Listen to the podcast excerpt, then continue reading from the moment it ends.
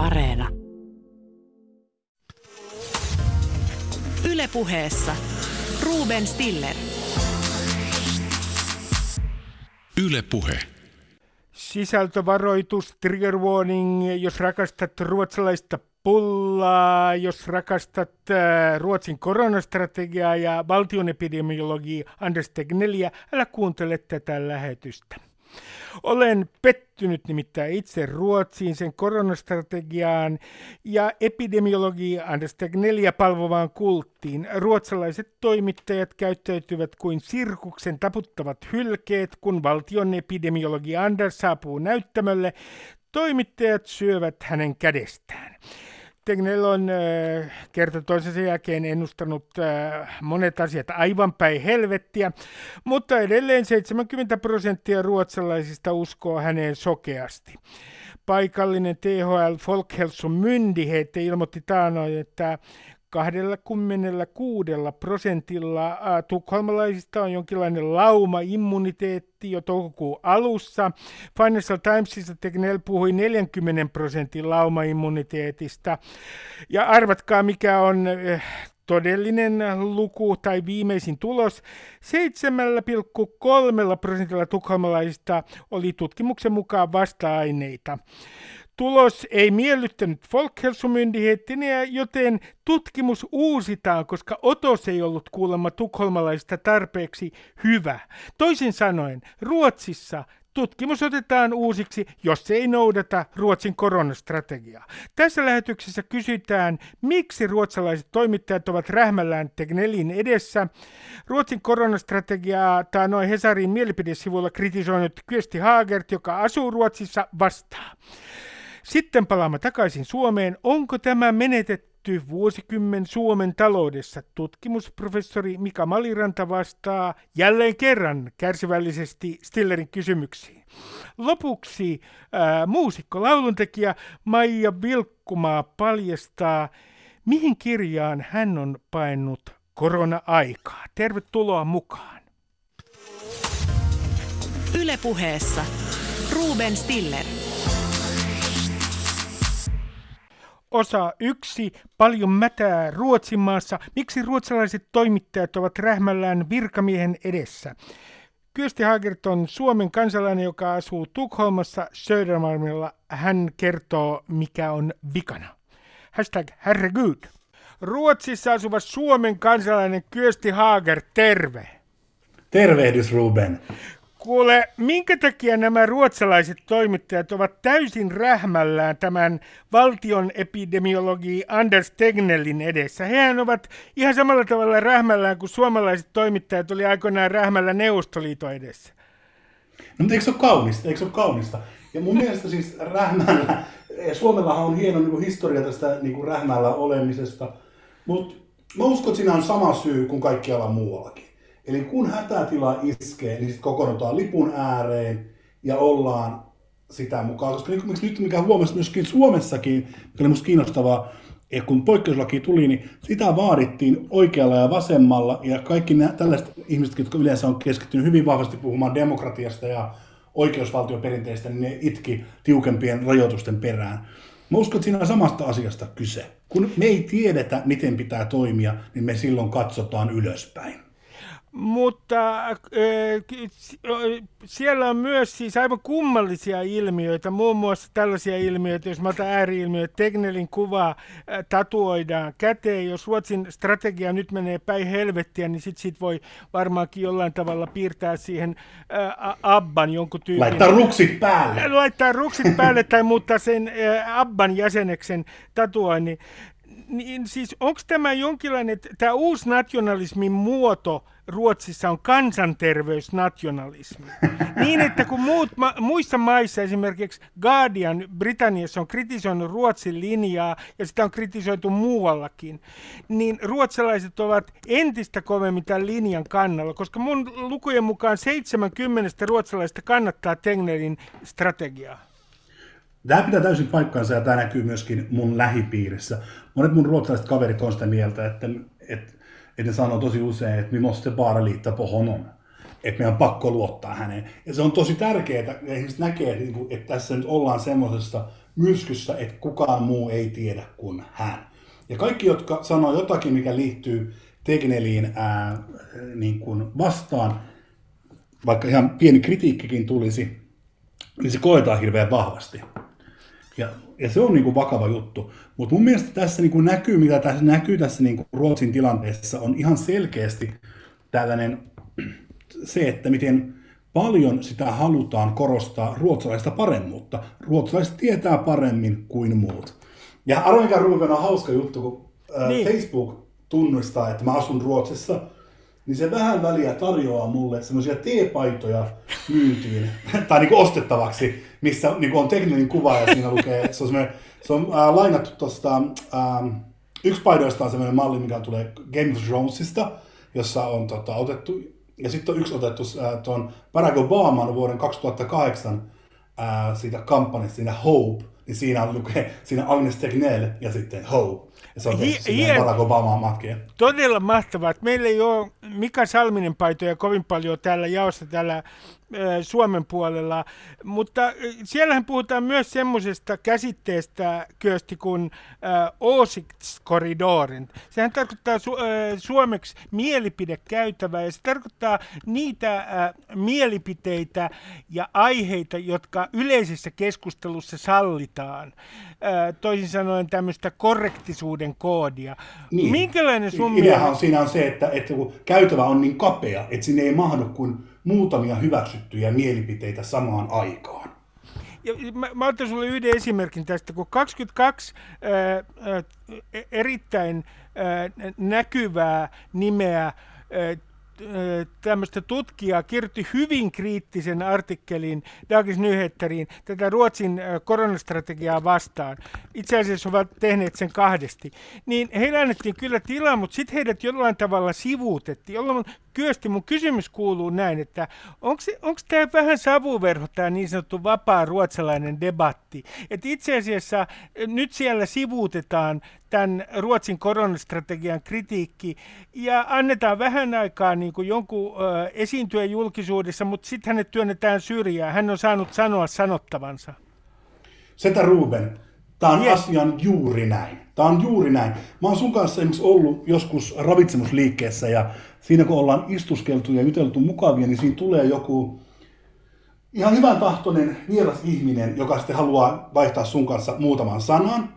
No siinä, siinä tilanteessa että mä en vähän hiljennyn, sitten sä sanoit sen ihmisen kanssa muutaman sanan, ehkä otatte valokuvan, ja sitten me kuunnellaan, kiltisti nyökkäillään ja sitten me jatketaan meidän omaa keskustelua. Tästä samasta ilmiöstä on kyse, eli kohteliaisuudesta. Mut... Eli halutaan osoittaa, että kyllä tässä ihan nöyrinä kuunnellaan ja kaikilla on hyviä mielipiteitä ja kiva jutella kaikkien kanssa, vaikka todellisuudessa me haluttaisiin jutella keskenämme. Ää, ja tämä on sama juttu. Mutta siellä on, Ei, siellä on esimerkiksi tämmöinen aihe, mä oon lukenut päivittäin Ruotsin lehtiä, mutta tämmöinen äh, aihe kuin maahanmuuttajan lähiöiden tilanne, mä en ole nähnyt montakaan juttua. Mä oon lukenut Aftonbladetia, Expressen ja Dagens Nyheteriä ja Sveriges TVn sivuja melkein päivittäin. Niin esimerkiksi Tensta ja Rinkkeby Tukholmassa, maahanmuuttajan lähiöitä. Kuinka paljon siellä keskustellaan siitä, että tämä epidemia on iskenyt nimenomaan niihin todella pahasti? No alussa siitä keskusteltiin vähän enemmän, nyt siitä keskustellaan vähemmän. Ja se, mutta se keskustelu, mikä oli minusta kiinnostavaa, oli se, että siinä keskusteltiin itse asiassa integraatiosta. Eli ihmiset asuu liian ahtaasti, eivät saa tarpeeksi äm, omilla kielillään tietoa. Ja myös suomalaista on myöskin ulkomailla syntynyt ryhmä, joka on ollut yliedustettuna kuolin tilastoissa. Ja tämä on niin se se juttu, mikä myöskin antaa ruotsalaisille saman aikaan vahvuuden siitä, että me ollaan itse asiassa tehty ihan hyvin, että jos kaikki toimii niin kuin me toimittaisiin, niin tässä ei olisi hätää. Koska kuolleet on ollut pääasian eldre eldre, eli kaikista vanhempia, ja sitten ulkomailla syntyneitä. No, Ruotsissa on tämmöinen, mä oon selittänyt tätä Ruotsin reaktiota yli 4000 ihmisen kuolemaan joka muuten silloin, kun tämä ohjelma tulee ulos, niin luku on varmasti, voin sanoa sen yli 4200. Tällä hetkellä se on vähän alhaisempi. Niin siellä on tämmöinen pitkä perinne siitä, että pitää ajatella Folkhemmetin kokonaishyötyä ja yhteiskunnan Kyllä. kokonaishyötyä. Ja yksi kauhempia esimerkkejä tästä oli aikoinaan Ruotsin sterilisointiohjelma, jossa äh, sterilisoitiin ihmisiä yhteiskunnan kokonaishyödyn nimissä. Se oli tietynlaista rodunjalostusta. Niin mulle on kyllä kieltämättä tullut mieleen, että tässä kun katsoo tätä ö, ruotsalaisten asennetta näihin kuolemiin, niin onko tässäkin se, että yhteiskunnan jonkinlaisen kokonaishyödyn nimissä, joka esimerkiksi Folkhälsomyndigheter sanoo, että pitää ajatella 4-5 vuotta eteenpäin, niin sen nimissä esimerkiksi niin annetaan, on annettu niin kuin, vanhusten kuolla vanhankodissa tai vanhusten asuntoloissa. Ei tarkoituksellisesti, mutta se on ollut se hinta, että ollaan valmiita ottamaan tällaiset tappiot vastaan, koska kokonaishyödyn nimissä se on jotenkin funktionaalista. No siitähän, näin voi, sen voisi ajatella. Ja varsinkin mun mielestä niin oleellista julkisessa keskustelua, kun seuraa, niin on oleellista seurata tietenkin sitä, että mistä puhutaan, mutta myös mistä vaietaan. Niin kuin Wittgenstein niin kuin sanoi, että niistä asioista, joista ei voi puhua, on vaiettava. Ja kyllähän se, että miten tietyllä tavalla näistä hoitolaitoskuolemista esimerkiksi, miten vähän niistä on puhuttu, niin kyllähän se kertoo jostain. Että se tietyllä halutaan sivuuttaa. Niin, siis siellähän on yksi asia on ihan tabu, ja sen huomaa että valtion epidemiologi Anders Tegnelinkin lausunnoista. Nimittäin tabu on se, että jos joku väittää, ja siellä on väitetty näin, että tällä Ruotsin strategialla on yhteys näihin vanhusten asuntoloiden kuolemiin, koska jos epidemia on levinnyt laajemmalle yhteiskunnassa, niin todennäköisyys, että se iskee näihin vanhusten asuntoloihin on suurempi. Tämän yhteyden esittäminen näyttää olevan tabu. Olenko oikeassa, Kyösti Hager? Ruben Stiller, kyllähän sinä olet. Ja asiat on otettava, kyllä asiat otettava niin, että sinä et oikeassa tässä. minä, Mutta, kiitän, tota... minä kiitän tästä vahvistuksesta tota, ää, Kyösti. Mutta toinen asia, joka mua, mä myönnän, että mun näkökulmani tähän on rajoittunut, koska olen niin pettynyt Ruotsiin ja ruotsalaiseen keskusteluun. Olen aina idealisoinut Ruotsia. Ja yksi asia, mikä mua myös ottaa päähän tässä on tietysti se, että siellä ei äh, paljon äh, oikeastaan äh, olla kiinnostuneita Suomesta missään muussa mielessä kuin siinä mielessä, että Tegner sanoi, että toinen aalto tulee iskemään tänne kovaa, kun täällä ei ole mitään immuniteettia. Kuinka paljon siellä yleensä ollaan kiinnostuneita Suomen tilanteesta? No ei paljoakaan. Se, mikä niin täällä näkyy mediassa, niin on verrat, Ruotsi vertaa itseensä isoihin maihin, esimerkiksi Belgiaan, USAhan, Kiinaan, muihin maihin, mutta ei siihen omaan mun mielestä verrokki, normaaliin verrokkiryhmäänsä, eli muihin Pohjoismaihin. Mutta mä niin näen tämän asian niin sillä tavalla, että tämä Suomi, niin Suomeen liittyy, ähm, pohjoisessahan on pitkä yhteinen raja, ja siellähän ihmiset on esimerkiksi niin kuin, äh, haluaa todella paljon pitää rajan auki, oli tilanne mikä tahansa. Siellä suomalaiset käy kaupoissa, ne käy siellä töissä, ja halutaan, että siellä voidaan kulkea. Ruotsalaisiahan ei hirveästi Suomeen tule lomailemaan, ää, eikä muutenkaan, että se on enemmänkin suomalaista liikkuu, mutta sitä pidetään hyvin tärkeänä. Ja mä uskon, että tämä on niin sellainen niin asia, josta Ruotsi haluaa pitää kiinni. Ja Ruotsissahan ollaan oltu hyvin loukkaantuneita Tanskalle ja Norjalle, erityisesti Norjan ää, vastaavan THL, tota, vastaavan tällaiselle epidemiologille, koska hän on julkisuudessa puhunut siitä, että ei Norjaan voi ottaa ruotsalaisia, koska tilanne on hyvin erilainen. Kyösti Hagert, Suomen kansalainen, joka asuu Ruotsissa ja joka on kirjoittanut Helsingin Sanomiin kirjoituksen tässä taannoin, joka kritisoi Ruotsin linjaa, niin millä todennäköisyydellä sä uskot, että Ruotsi joutuu muuttamaan tätä koronastrategiaansa? Mä uskon, että Ruotsi tulee muuttamaan pikkuhiljaa. Ähm, ja se, mutta se vaatii sitä, että jotain pahaa äänestä pitää tapahtua. Eli tämä tilanteen pitää pahentua. Mutta jos tilanne jatkuu sellaisena kuin se nyt esimerkiksi on, niin ei tapahdu mitään. Ja se vaatii sen, että se on todella voimakas. Jotain on pitänyt tapahtua pahasti, jotta muutosta tulee. Koska nyt tämä yleinen ilmapiiri täällä on, ja mä tunnistan että itsessänikin jopa, ja mun kavereissani on vähän silleen, että jes, kesä tuli, eiköhän tässä olla ihan niin kuin normaalisti pikkuhiljaa. No jos vertaa Suomeen kyösti, niin tilannehan on se, että oikeastaan Ruotsin pääministeri Stefan Löfven on ihan piilossa. Anders Tegnell, valtion epidemiologi, on tämä tähti. Ja tuntuu siltä, että äh, niin kuin täältä Suomesta katsottuna ihan käsittämättömältä, että pääministeri on piilossa. Jos vertaa esimerkiksi Marinin rooliin täällä Suomessa. Miten sä selität sen, että Löfven tulee aina silloin tällöin vaan julkisuuteen ja sanoo, että peskää kätenne, jos vähän karrikoin tässä? Joo, no se liittyy ihan siis vallan kolmijako oppiin. Tätä asiaa ei pidetä poliittisena asiana, tämä on virkamiesasia ja virkamiehet vastaa tästä asiasta. Ja tässä tapauksessa vastaava virkamies on Teknel. Ja sitä pidettäisiin huonona, huonona hallinnon merkkinä, jos pääministeri Löfven tulisi siihen väliin jotakin sönkyttämään. Mutta, ja tätä pidetään joutuu... siinä mielessä niin sanotusti ää, niin kuin epäpoliittisena aiheena, että että tällä, tällä ei oikeastaan politiikalla ole tällä mitään tekemistä. Tässä seurataan tiedettä ja, ja tieteilijöiden arvioita. Mutta, mutta tässähän joka tapauksessa, jos tämä menee tämä strategia pieleen, ää, heitän siihen vielä nyt kysymyksen. Niin vastuunkantaa Leveen, se on selkeä niin, niin, niin, niin, se tämähän, on selkeä Tämähän on ihan kummallinen tilanne. Hän kuuntelee orjallisesti Folkhälsomyndigheternia, eli paikallista, Ruotsin paikallista THL.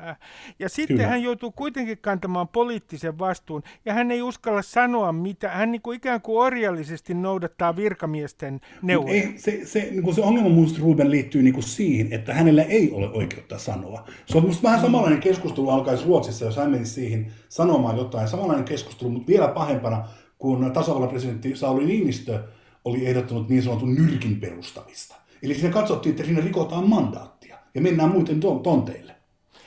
No mit, mitä, kerro objekt, objektiivisen subjektiivisesti tässä tapauksessa, niin että, että kun sä olet äh, asunut, sähän puhut, puhut äh, täydellisesti ruotsia, jo, puhuit ennen kuin menit sinne, äh, muutit sinne, niin mikä on ruotsalaisessa mentaliteetissa, mi, mi, mitä siinä on vaikea ymmärtää? Ruotsalaisessa mentaliteetissa on vaikeaa ymmärtää. Minusta ruotsalaiseen mentaliteettiin kiiteyttää de braso, eli näin on hyvä. Ja se tarkoittaa, ja se on kieltävä lause, että jos tarjot jollekin jotakin tai kysyt jotenkin, kävisikö tällainen, niin näin on hyvä. Ja siinä ehkä niin kuin näkyy se, että Ruotsissa ei tykätä siitä, että mennään toisen varpaille. Toisella ihmisellä pitää olla oikeus, pitää oma fasadinsa ja olla niin kuin rauhassa. Kun taas Suomessa niin työpaa ajatellaan ehkä enemmänkin niin, että, että jos mä annan tuolle puheenvuoron, niin sitten se saa sanoa. Ja monestihan Suomessa me ihmetellään sitä, että miten Ruotsissa – miten ruotsalaiset menestyy kaikessa paremmin. Niin se liittyy myöskin osittain tähän. Ruotsissa ajatellaan, että jos nyt vaikka tehtäisiin vaikka musiikkia, sinä ja minä yhdessä, vähän semmoinen niin kuin Matti ja Teppona, niin se, että, että olennaista on se, että me menestytään. Sitten jos me halutaan tehdä omaa juttua ja toteuttaa itseämme, niin sitä me voidaan tehdä kellarissa. Mutta jos halutaan niin menestyä ja olla esillä, niin silloin meidän pitää miellyttää muita ja olla muille mieleen. Kyösti Hagert, Suomen kansalainen, joka asuu Ruotsissa Tukholmassa. Etkö, sä asut Södermalmilla, jos muistan Joo. oikein. Joo, niin, baari, niin, baarien keskellä. Kerro lyhyesti, äh, miten se näkyy tämä korona-aika Södermalmilla Tukholmassa katukuvassa? No se riippuu päivästä, minä katsoin, minkälainen sää. Ruotsalaiset on samanlaisia ihmisiä kuin suomalaisetkin, eli sää ratkaisee tosi paljon. Nyt on kaunis ilma. Mä kävin tuossa aiemmin Viitabergsparkenissa, joka on vähän tämmöinen äh, Tukholm, äh, Helsingissä Sirprokoffin puistoa muistuttava tämmöinen hyvin ihmisiä keräävä puisto, niin se oli ihan täynnä. Mutta sitten, jos tiistai-iltana kävelee, niin kyllä on ehkä tavanomaista hiljempaa. Et se riippuu tosi paljon, että milloin on ja milloin ei. Ja Ruotsissahan baarit on saanut koko ajan tarjoilla ö, alkoholia ja olleet auki. Ja tota, mun lähellä on tosi paljon baareja. Ja kymmenen baaria suljettiin vähäksi aikaa, koska ne rikkoivat erilaisia sääntöjä, esimerkiksi että ei ollut pöytiin tarjoilua ja liian tiiviit välit. Ja ne baarit oli siis mun lähellä, jotka sulkivat mm. ovensa. Et se niinku kertoo, mä asun, niin kun, mä asun siellä, missä niin sanotusti tapahtuu, eli pelipaikoilla. Ää, normaali elämä täällä ei poikkea hirveästi normaalista. Mä oon muutaman kerran käynyt kavereiden pihoilla hengaamassa, jotka asuisivat vähän kauempana keskustasta. Ja tota, kyllä siellä on erilaisempaa kuin täällä. Mutta kyllä siellä niin kuin, mutta sitten mitä mä oon niin nähnyt Suomesta valokuvia ja videoita ja ihmisten kertomuksia, niin kyllä täällä tuntuu niin kuin erilaiselle. Että jos Suomessa näyttää siltä, että koko ajan on niin kuin yhteiskunta kiinni ja ikuinen joulu, vähän niin kuin negatiivisessa mielessä, niin täällä on niin kuin viikonloppu. Kiitoksia Kyösti Haagert. Kiitoksia oikein paljon. Ylepuheessa Ruben Stiller. Osa kaksi. U, B vai L? Onko tämä menetetty vuosikymmen Suomen taloudessa? Tutkimusprofessori Mika Malliranta vastaa kärsivällisesti ja kerran Stillerin kysymyksiin. Hashtag talous ja terveys. Tutkimusprofessori Mika Malliranta, saanko jälleen kerran kysyä sinulta tyhmiä kysymyksiä? Ruben, sä saat kysellä tyhmiä tai viisaita tai hauskoja kysymyksiä, ihan mitä sulla tulee mieleen. Hyvä, aloitetaan.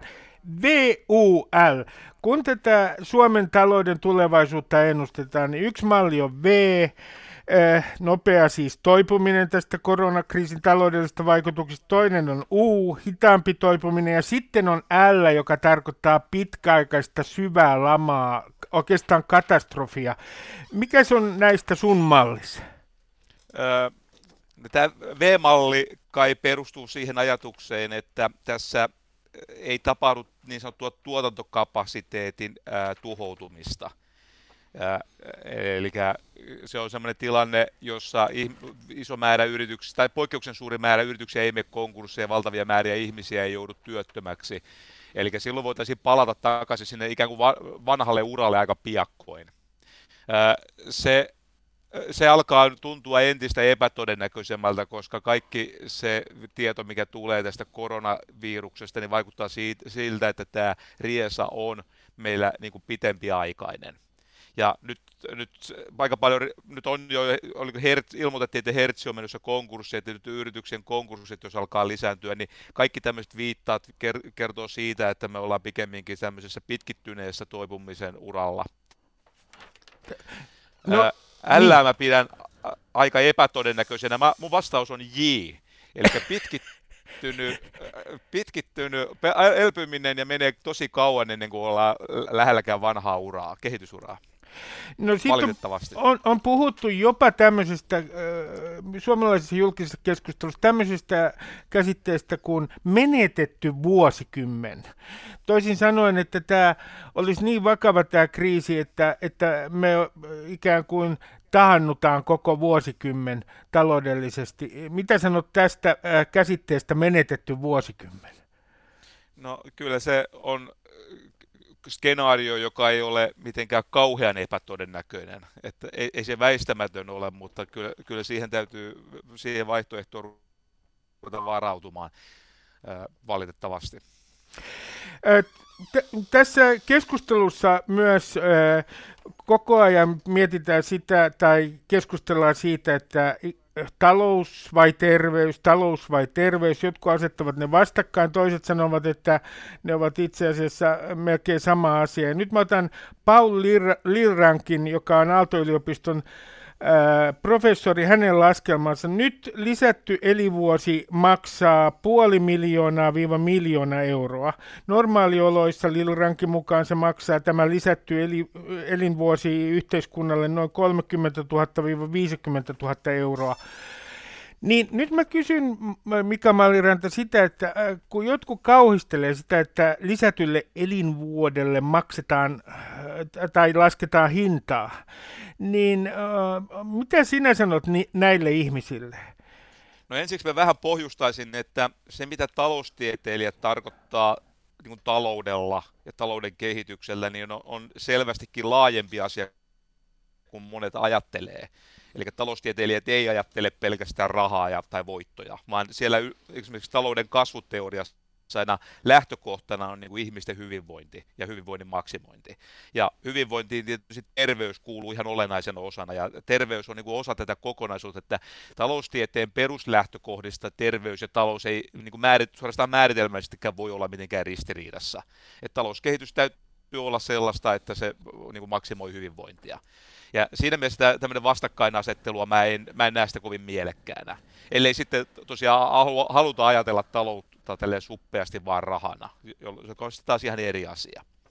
E, Mutta sitten niin. se, että, että me halutaan tehdä mahdollisimman viksua, viksua politiikkaa, että meillä, meillä on niin kuin, me joudutaan tekemään valintoja ja vaihtoehtoja ja siinä, siinä siinä tämmöisessä, kun tehdään vaihtoehtoja ja laskelmoidaan, niin siinä voidaan niin käyttää tämmöisenä apuvälineenä tämmöisiä rahayksikköjä, että yritetään niin kuin, jotenkin täytyy laskea, että, että kuinka paljon erilaisia muita vaihtoehtoja sulkeutuu meiltä pois.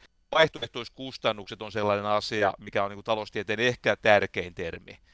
Ja, ja silloin kun me tehdään esimerkiksi eri politiikkaratkaisuja, jolla tehdä, saadaan te, joku asia, te, tehdä, tehdään joku politiikkaratkaisu, niin sillä politiikkaratkaisulla usein suljetaan jotain muita vaihtoehtoja. Ja Lilrankki on niin kuin tavallaan siinä oikealla jäljellä, että tämän tyyppistä arviointia pitää koko ajan tehdä.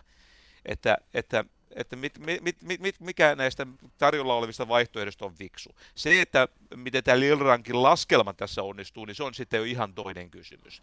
Ja t- tähän liittyy hyvin tärkeä tämmöinen periaatteellinen kysymys, että nyt kun puhutaan esimerkiksi näistä, tästä meidän niin kuin, talouden äh, kuopasta, mikä meillä on tullut, niin sehän ei johdu näistä mitenkään ratkaisevasti edes olennaisestikaan välttämättä näistä sulkuratkaisuista, vaan se, että meidän talous on tällä tavalla sukeltanut, niin se ennen kaikkea johtuu siitä, että ihmiset ovat epävarmoja, ne ei uskalla kuluttaa. Näiden ihmisten epävarmuuden laskeminen kustannukseksi. Anteeksi. Niin, tämä on nimenomaan mielenkiintoista, koska esimerkiksi Bengt Holmström joka on saanut Nobel-palkinnon taloustieteestä, niin sanoi, että olennaista on pelko. Toisin sanoen, vaikka me avattaisiin taloutta, niin tämä pelko pitää kulutuskysynnän ja luottamuksen alhaisella tasolla, niin että meidän oikeastaan ainoa ratkaisu on siinä tapauksessa se, että kehitetään ensinnäkin parempia lääkkeitä ja sitten rokote. Talouden avaaminen sinänsä ei auta, jos pelko on vallalla. Oletko samaa mieltä? Täsmälleen näin joo, täsmälleen. Tämä oli se ikään kuin se mun, mä, ehkä paremmin muotoiltu sitä, mitä tarkoitin, että toi on juuri se ydin. Nyt tosi paljon riippuu siitä, että, että miten tämä immuniteetti kehittyy. Onko meillä jollain ihmisillä osalla ikään kuin luontainen immuniteetti jostain aikaisemmista sairauksista tai keksitäänkö rokote. Se, että mikä on optimaalista politiikkaa, riippuu aika paljon siitä, että mikä tämä tilanne on, mutta me ei tiedetä sitä varmasti. Mutta me tiedetään nyt va- se, että me tiedetään paremmin se puolen vuoden päästä.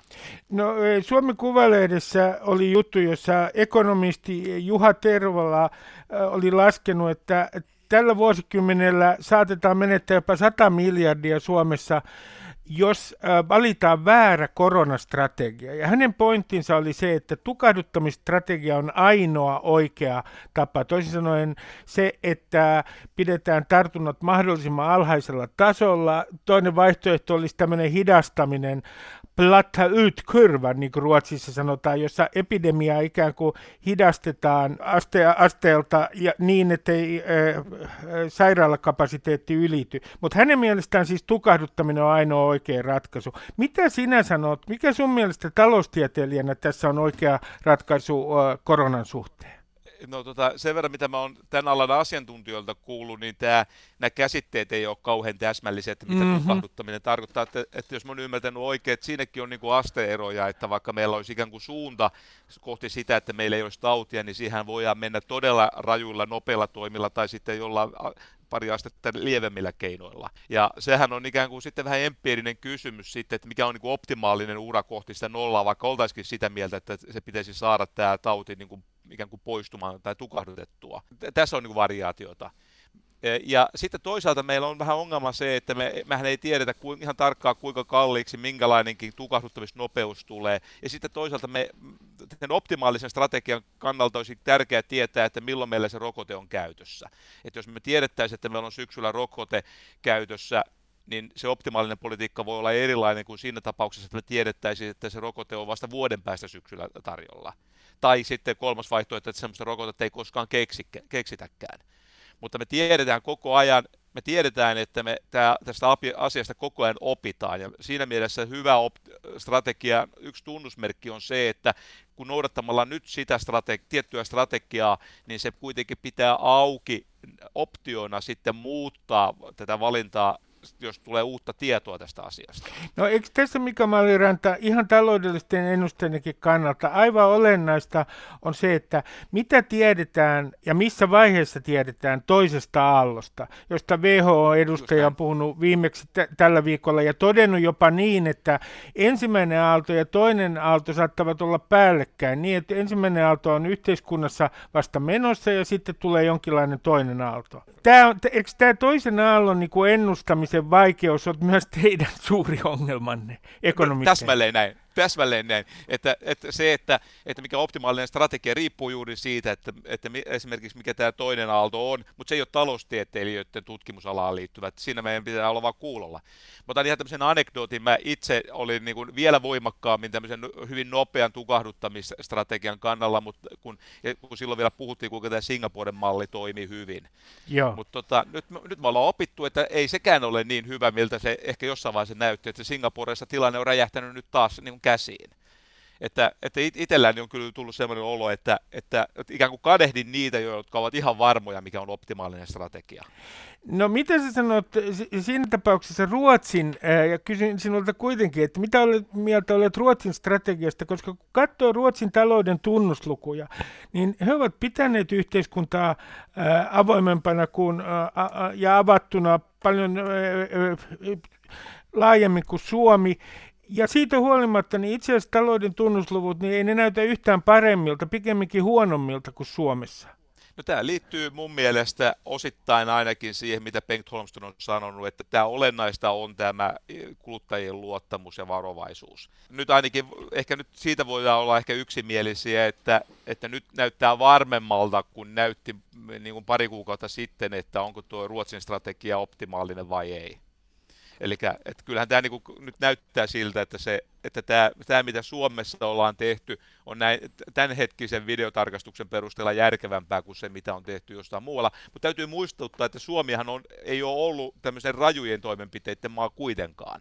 Että Suomi on tämmöinen välimaasto, että eihän nämä Suomen sulkutoimenpiteet ollut lähellekään mm. sitä luokkaa kuin Espanjassa tai Italiassa tai monessa muu yhdysvaltalaisessa osavaltiossa. Puhutaan äh, äh, vähän ennustamisen vaikeudesta, että muistatko, että pandemiasta olisi puhuttu sen mahdollisuudesta ja sen seurauksista ekonomistien parissa ennen tätä epidemiaa? Siis pidetty sitä niin kuin jonkinlaisena varteen otettavana mustana joutsenena, jonka todennäköisyys on pieni, mutta sitten kun se iskee, niin seuraukset on valtavat en muista, onko ollut niissä joukoissa ku, kuinka paljon taloustieteilijöitä, kuinka paljon muita joukkoja, mutta on alan asiantuntijathan ovat varotelleet tästä jo vuosikausia ja muistuttaneet si, siitä, että se on ollut tämmöisiä puheenvuoroja, että se on niin kuin ajan kysymys, milloin meillä niin kuin tämä räjähtää tämmöiseksi laajaksi pandemiaksi.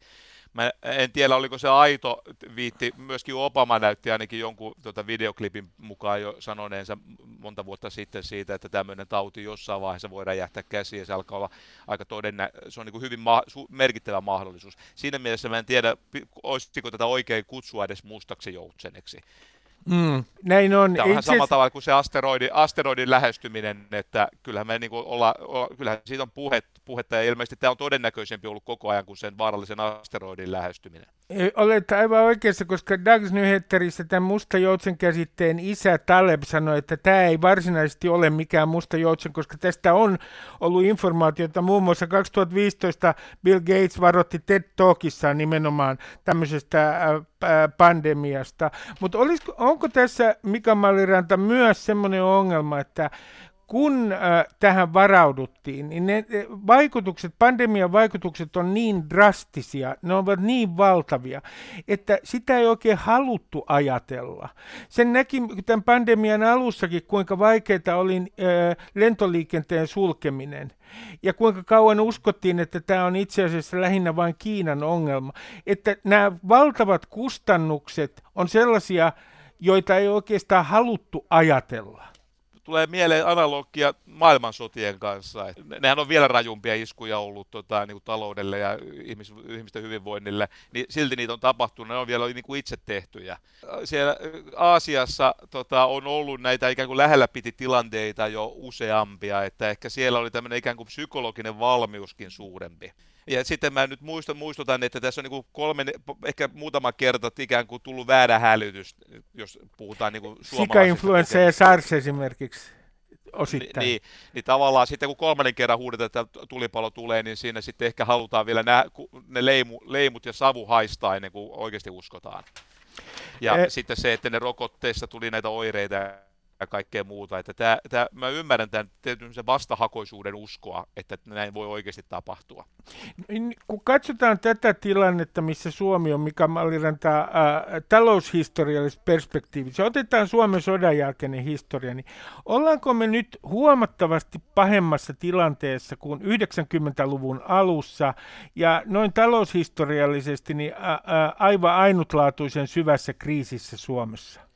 Tilanne on siinä mielessä huolestuttavampi kuin 90-luvulla, jos tätä ei saada tätä koronaa kuriin, koska silloin 90-luvulla tota, me oltiin kuitenkin, me saatiin tästä kansainvälisestä kaupasta vetoapua.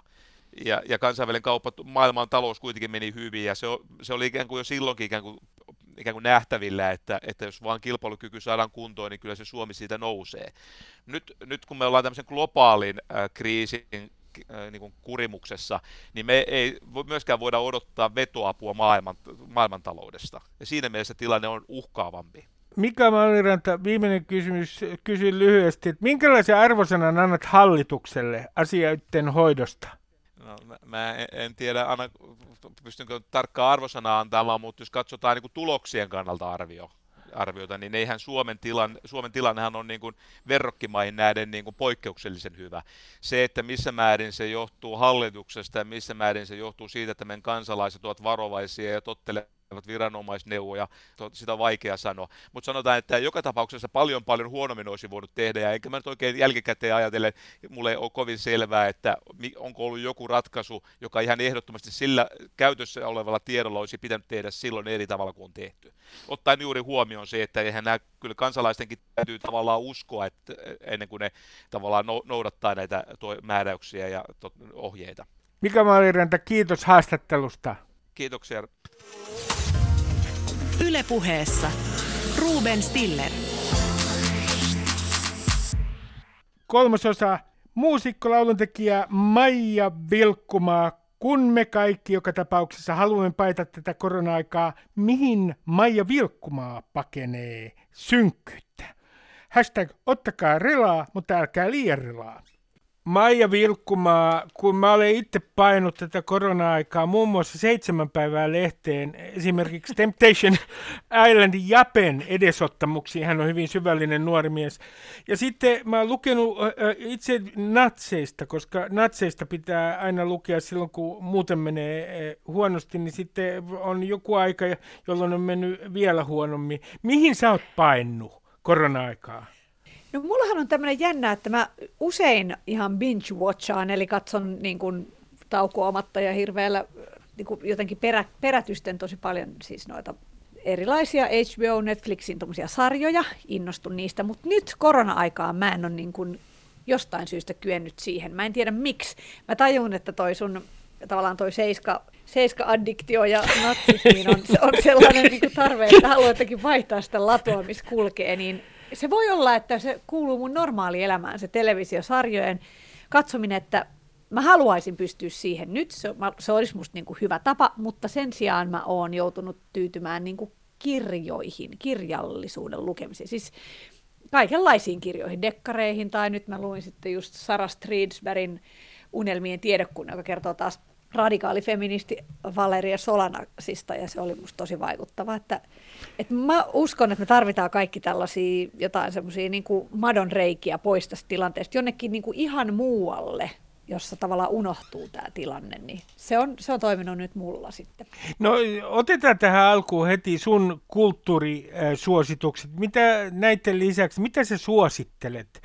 Mitä sä oot muuta lukenut sellaista, jotta sä voit suositella kuuntelijoille? No mä kaikista mieluiten suosittelisin juuri tätä unelmien tiedekuntaa, koska mä oon ihan mielettömän vaikuttunut siitä. Sitten mä oon myös katsonut tätä Mrs. Americaa, vaikka mä väitin äsken, että mä en ole katsonut mitään, niin sitä mä oon katsonut kuitenkin kaksi jaksoa, mutta sekään ei lähtenyt silleen bingelle, että tota, se on merkki siitä, että tässä vaan niin kuin muuttunut. Mutta jostain syystä mulla on, niin kuin sulla on mennyt tuonne natseihin, niin mulla on selvästi mennyt niin kuin feminismin tutkimukseen ja radikaalifeministeihin ja tollaiseen, että se on tota noin, ruvennut niin syventyyttää, koska nämä molemmat on samaa teemaa. Tämä Sarah Stridsbergin Unelmien tiedekunta tosiaan kertoo Valeria Solanasin fiktiivisen tarinan. Valeria Solanas siis oli nainen, joka ampui Andy Warholia ja kirjoitti Scam-manifestin, jossa hän ehdottaa, että miehet, kaikki maailman miehet tapetaan mm. siis käytännössä.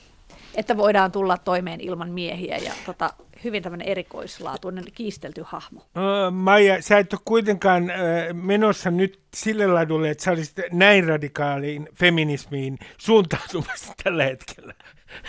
Ei, tämä oli tota noin, mä olin aina aikaisemmin ajatellut, että Valeria Solanashan nähdään sellaisena, hän oli myös siis diagnosoitu skitsofreenikko ja niin kuin, ikään kuin harhainen ja, ja noin, ja mä tiesin vaan tämän niin kuin periaatteessa hänet maineelta, ja tietenkin näähän kuulostaa ihan siis järjettömiltä ja ovatkin sitä tällaisia, että pitäisi löytää tapa, jolla naiset lisääntyisivät keskenään, että miehiä ei tarvittaisi ollenkaan.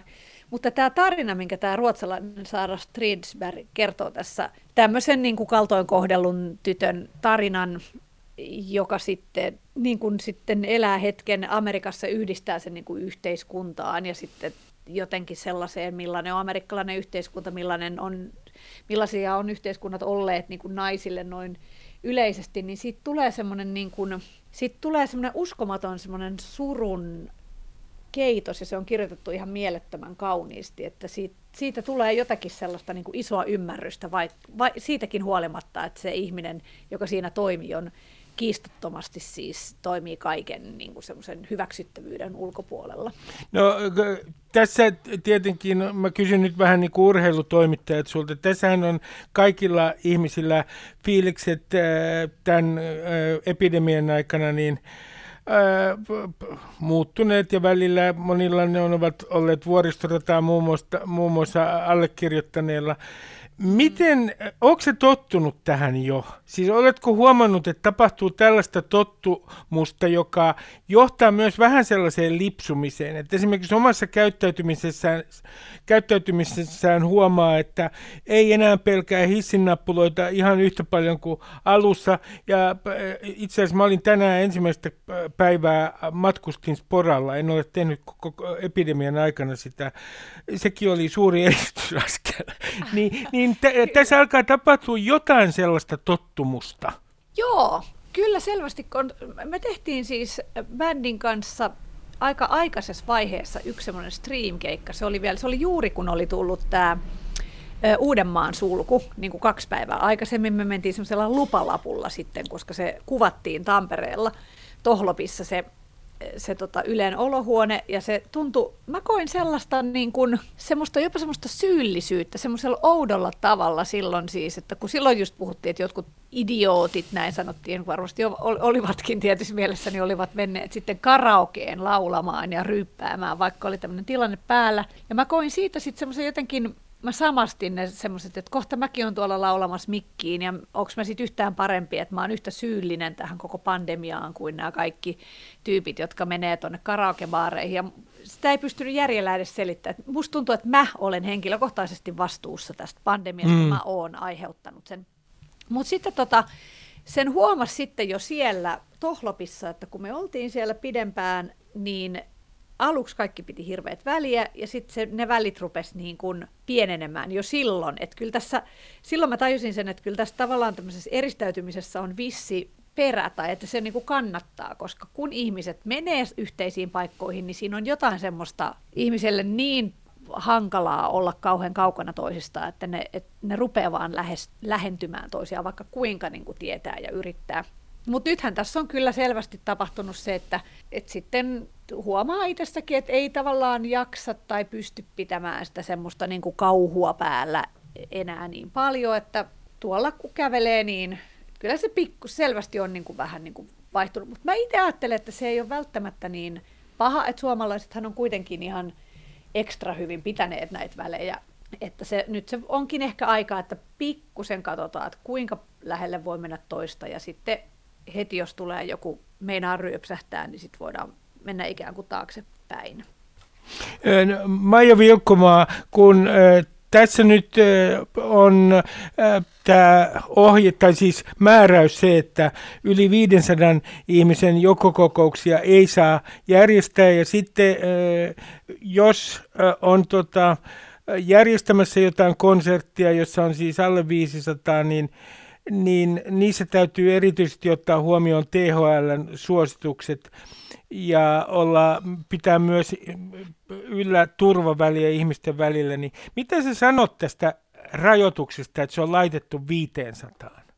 Niin, siis johon, mä ajattelen sille, että johonkinhan se raja on vedettävä tyyppisesti, mutta mä luulen, että nyt nämä on hankalia asioita, tos, koska, koska se jotenkin niin kuin muuttuu koko ajan. Kukaan ei oikein tiedä. Et mä muistan silloin, kun tämä tuli ekaa kertaa se 500, niin sit, silloinhan ihmiset niin kuin silloin maaliskuussa, niin silloin mä itse ajattelin het yhden tai kaksi päivää, että se on joku semmoinen laskennallinen, että ne oikeasti pohtineet sen, että, että se jotenkin, että tauti joka tapauksessa tulee, mutta kun se pidetään niin kuin 500, niin sitten voidaan tehdä niitä tavallaan mitä tahansa tilaisuuksia ja sitten se pysyy niin kuin laskennallisesti jossain aisoissa. Se kävi aika nopeasti ilmi, että ei ollutkaan itse asiassa niin, että, se, että ihmiset koki sitten, että jos joku yritti tehdä vaikka jotain alle 500, niin se koettiin, että se on törkeetä ja jotenkin ei, ei pidetä ei, ei välitetä niin kuin ihmisten hengestä. Ja sittenhän se nopeasti niin kuin myös tuli se uusi määräys, että ei saa tehdä todellakaan edes niin kuin yli kymmenen.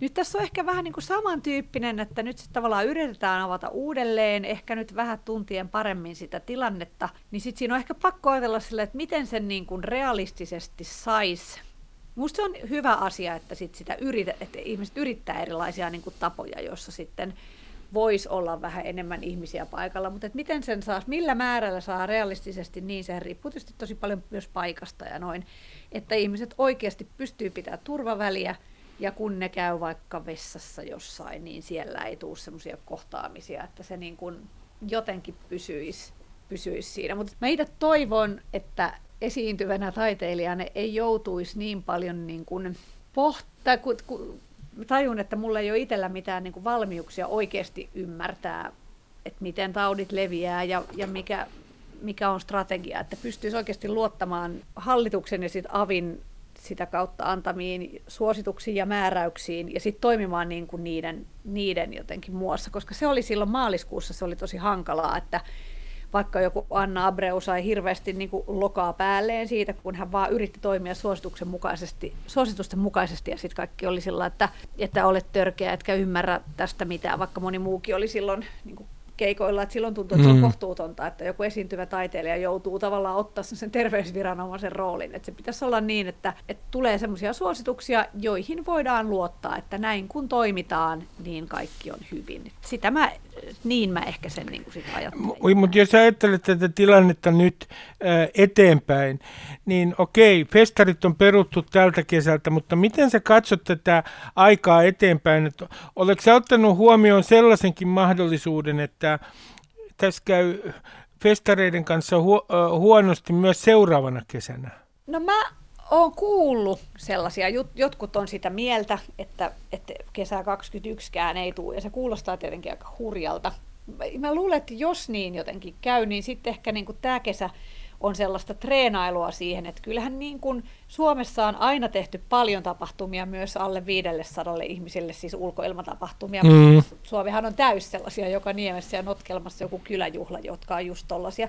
Se tietenkin muuttaa vaan sen niin kuin isosti, koska Suomessa on sit vi- erityisesti viime vuosina tullut tällaiset todella isot produktiot, että suomalaiset niin kuin isot bändit ei yhtään kalpene kansainvälisten tähtien rinnalla niin kuin yleisömäärissä ja myöskin sen tuotannon isoudessa.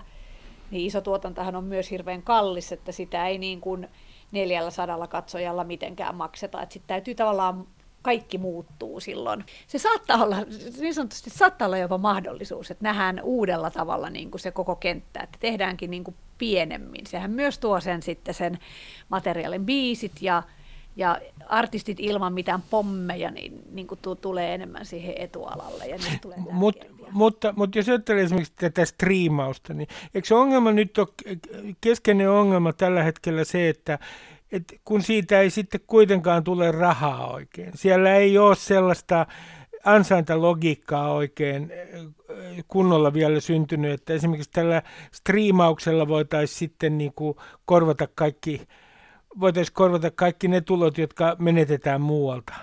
Niin, joo ei mä luulen, että just nämä live-striimit, me tehdään kanssa, nyt mä rupesin suunnittelemaan tuossa jo jokin aika sitten, että päätettiin, että tehdään kolme sellaista ikään kuin kesä 2020 niin kuin nimellä sellaista keikkaa, ja vielä nimenomaan hy- yritetään hyödyntää juurikin se, että kun ei olla live-yleisön kanssa tekemisissä, niin sit se voi olla oikeastaan missä vaan se keikka ja se, se on niin kuin kiinnostavaa, mutta mut se on toistaiseksi kyllä tietenkin se on enemmän sellaista uuden, täysin uuden ikään kuin muodon ja taidemuodon luomista, että se on, se on niin eri, se on, että jos sä meet keikalle, niin siellä on, se tulee se ääni, massa tulee sille isona ja vastustamattomana ja sä näet ihmisiä, jotkut on puolituttuja ja jotkut on aivan tuntemattomia, joihin sä tutustut. Eihän se kaikki on tosi iso osa sen niin kuin live-musiikkikokemuksen ihanuutta, ja sitähän ei tietenkään striimillä mitenkään voida saada. sen täytyy löytää tavallaan sen oma, oma niin kuin, muoto ja oma fiilis, että se, että siitä koskaan kukaan pystyisi niin kuin oikeasti mitään tienaamaan, niin seuraa mun näkemyksen mukaan sitten perästä, kun se striimimuoto on löydetty. Et toistaiseksi ne on ollut aika paljon ne, mitä ihmiset on tehnyt striimikeikkoja, niin ikään kuin, että on tallennettu ihmisten aika normaali keikka, jos vaan ei ole yleisöä, niin ei se silloin se ei ihan sellaisena voi olla semmoinen niin kuin muoto, mitä ihmiset oikeasti niin kuin haluaa. Mä ajattelen itse, että ihmiset on valmiit maksamaan asioista, jotka niin kuin liikuttaa niitä ja kiihdyttää niitä ja innostaa niitä ja silloin mm. sen striimin täytyy kulkea vielä niin kuin selkeästi isosti ottaa harppaus johonkin muuhun suuntaan. No jos ajatellaan tätä sukupolvikokemuksena tätä koko koronaa, niin äh, esimerkiksi äh, minä setänä ajattelen täältä sivusta niin, että milleniaaleille tämä tulee olemaan historiallinen, ehdottomasti heidän historiallinen avainkokemuksensa, koska nämä vaikutukset ulottuu talouteen niin pitkälle, pitkälle eteenpäin. Niin minkälaisena sukupolvikokemuksena, tai miten sä pe- peilaat omaa sukupolveas suhteessa tähän koronaan? Sähän et ole ihan milleniaali, sähän on tavallaan välisukupolve, eikö näin?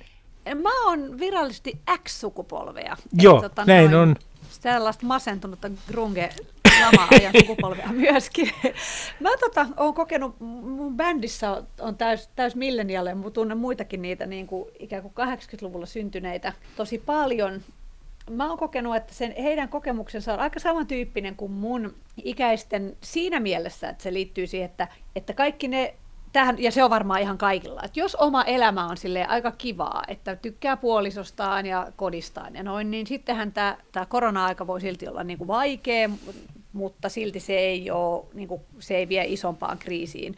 Mutta sitten taas, jos tuntuu, että jossain on joku semmoinen vika, jonka on vaan niin kuin lakassu maton alle pitkään ja pystynyt vähän olemaan niin kuin paossa omaa elämäänsä, niin se, sen kyllä tämä niin kuin läväyttää mm. oman elämän siihen kasvoille. Että se on vähän niin kuin sille, että no niin, tässä on se, mihin olet nyt tullut, että että miltä se näyttää. Ja sitten jos se ei tykkää siitä, miltä se näyttää, niin sehän voi olla iso, iso kriisi. Mutta mä tiedän niin kuin moni näistä mun ikään kuin kolmekymppisistä ystävistä on puhunut siitä, että, että on ollut ajautumassa, että on kokenut se siis helpottavaksi tämän, että, että tämä on pakko niin kuin pysähtyä, vaikka totta kai on sitten ongelmallista niin kuin palkkoja ja tuollaisten suhteen, mutta siitä huolimatta monella on päällimmäiseksi noussut se, että, että on just ollut menossa semmoiseen niin burnouttiin, että kaikki duunit pitäisi tehdä ja sitten myöskin on vähän sellainen niin, kuin, niin sanottu FOMO koko ajan, eli fear of missing out kaikesta, että, niin, että menettää jotain. Niin, menettää jotain, jos ei ole koko ajan niin kuin jossain muualla. Niin, että se on tavallaan rauhoittunut, että kun ei voi mennä minnekään, niin ei ole myöskään sellaista painetta, että pitäisi olla koko ajan jossain muualla. Eli tämä voi olla sellainen niin kuin hyvä asia tällaisessa, kun tämä maailma nyt kuitenkin tuntuu menneen tai selvästi sille aika paljon kilpailullisempaa, isompaa suuntaa, että tämä voi siinä mielessä olla niin kuin tosi, tosi hyvä asia. Mutta sitten tota noin, yksi semmoinen niin kuin asia, mitä mä, en ollut tullut ajatelleeksi itse, jonka mä mietin, että onko se nimenomaan tämän niin kuin valveutuneemman ja ilmastonmuutoksen kanssa, ilmastonmuutoksen enemmän vielä, siis silleen niin kuin, kuten se pitäisi ottaa tosi tosissaan ottaa, vaan sukupolven, että he huomaa sen paremmin. Että yksi mun ystävä sanoi, että hänen mielestään tämä tavallaan kriisi on ihan samantyyppinen kuin mitä ilmastonmuutos tuo, että se tuo myös kuolemaa ja vaarallista uhkaa ja sitä, että ei voi tehdä mitään, mitä on aikaisemmin tehnyt, mutta että koska tämä on konkreettisempi ja tämä on tässä näin ja tätä, tätä kriisiä hoitamaan tehdään kaikkia keinoja, niin tämä on hänen mielestä helpompi kestää kuin se ilmastonmuutoksen aiheuttama sellainen mykkäahdistus, jos tuntuu, että se on siellä ja se on tulossa ja kukaan ei tee sille mitään. Tämä on mulle niin kuin uusi tapa ajatella. Mä, äh, viimeinen kysymys Maija Vilkkumaa. Kun mulla itselläni on semmoinen tunne, että mä oon nimenomaan pudonnut tästä ajasta jotenkin ulkopuolelle johonkin kummalliseen tilaan. On paljon ilmiöitä, että mä en ihan sen takia ymmärrän, että mä kuulun eri sukupolveen, josta otan sinulle esimerkiksi esimerkiksi tubettajat, joista suurta osaa en ymmärrä ollenkaan. Kerta kaikkiaan, miksi he ovat niin suosittuja, mä annan heille kaiken kunnian, mutta en vain tajua. Ni, niin mitkä on sellaisia ilmiöitä, jotka on sulle tässä ajassa omituisia ja kummallisia ja jotka saavat sinut tuntemaan itsesi sivulliseksi? No, mutta mun täytyy myöntää kyllä, että mulla on tämä sama tubettaja-ongelma vähän niin kuin sulla. Mä, mun lapsethan nyt on sen ikäisiä, että ne katsoo niitä koko ajan, niin sitä kautta mä oon ruvennut vähän niitä katsoa. Suuri osa, mitä mä oon nähnyt, ja mun lapset on tietysti aika pieniä vielä, että se on se, mitä niitä on varmasti kaikenlaisia, mutta suuri osa, mitä mä oon nähnyt, on hyvin sellaisia, niin kuin, se sisältö on hyvin semmoista kilttiä ikään kuin, että siellä puhutaan niin kuin maailman, elämän kaikista asioista ja muun muassa joku saattaa kertoa, että miltä tuntui, kun jäi koulussa yksin välitunnilla. Ja se, no, ja se, se auttaa niin kuin lapsia ja nuoria niin kuin kohtaamaan tilanteita. Ja ne, musta tuntuu, että tuo sukupolvi on niin kuin avoimempi kuin esimerkiksi meidän sukupolvi on ollut, koska ne näkee koko ajan niin kuin esimerkkejä siitä, että sä voit puhua sun heikkouksista, sä voit puhua sun vaikeuksista. Mm. Ja, ja, ja näin, siinä, siinä on musta jotain tosi kivaa. Mä samalla silti tunnen itteni niin kuin ulkopuoliseksi siitä, koska mä oon itse vähän silleen, että no and, että sä voit tollasta kertoa omasta itsestäsi. Että. Ja toinen on sitten tämä, joka liittyy myös tavallaan ainakin someen. Tiedä, ootko sä käynyt itse TikTokissa koskaan? En, täysin tuntematon.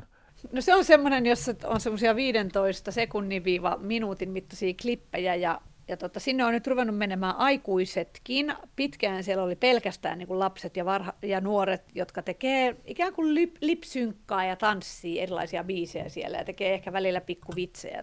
Ja nyt aikuisetkin on ruvennut menemään sinne, mutta mä oon saanut siitä mun lapsilta sellaisen niin kuin ukaasin, että mitä ikinä teetkin, äiti, älä koskaan mene TikTokkiin missään olosuhteissa. Tämä on sellainen, että tämä on multa suljettu ihan niin kuin virallisestikin. Tää. Vaikka mä kuinka haluaisin, enkä mä erityisesti halua, mutta vaikka haluaisin, niin mä en voi mennä sinne. Se on niin kuin multa kielletty paikka.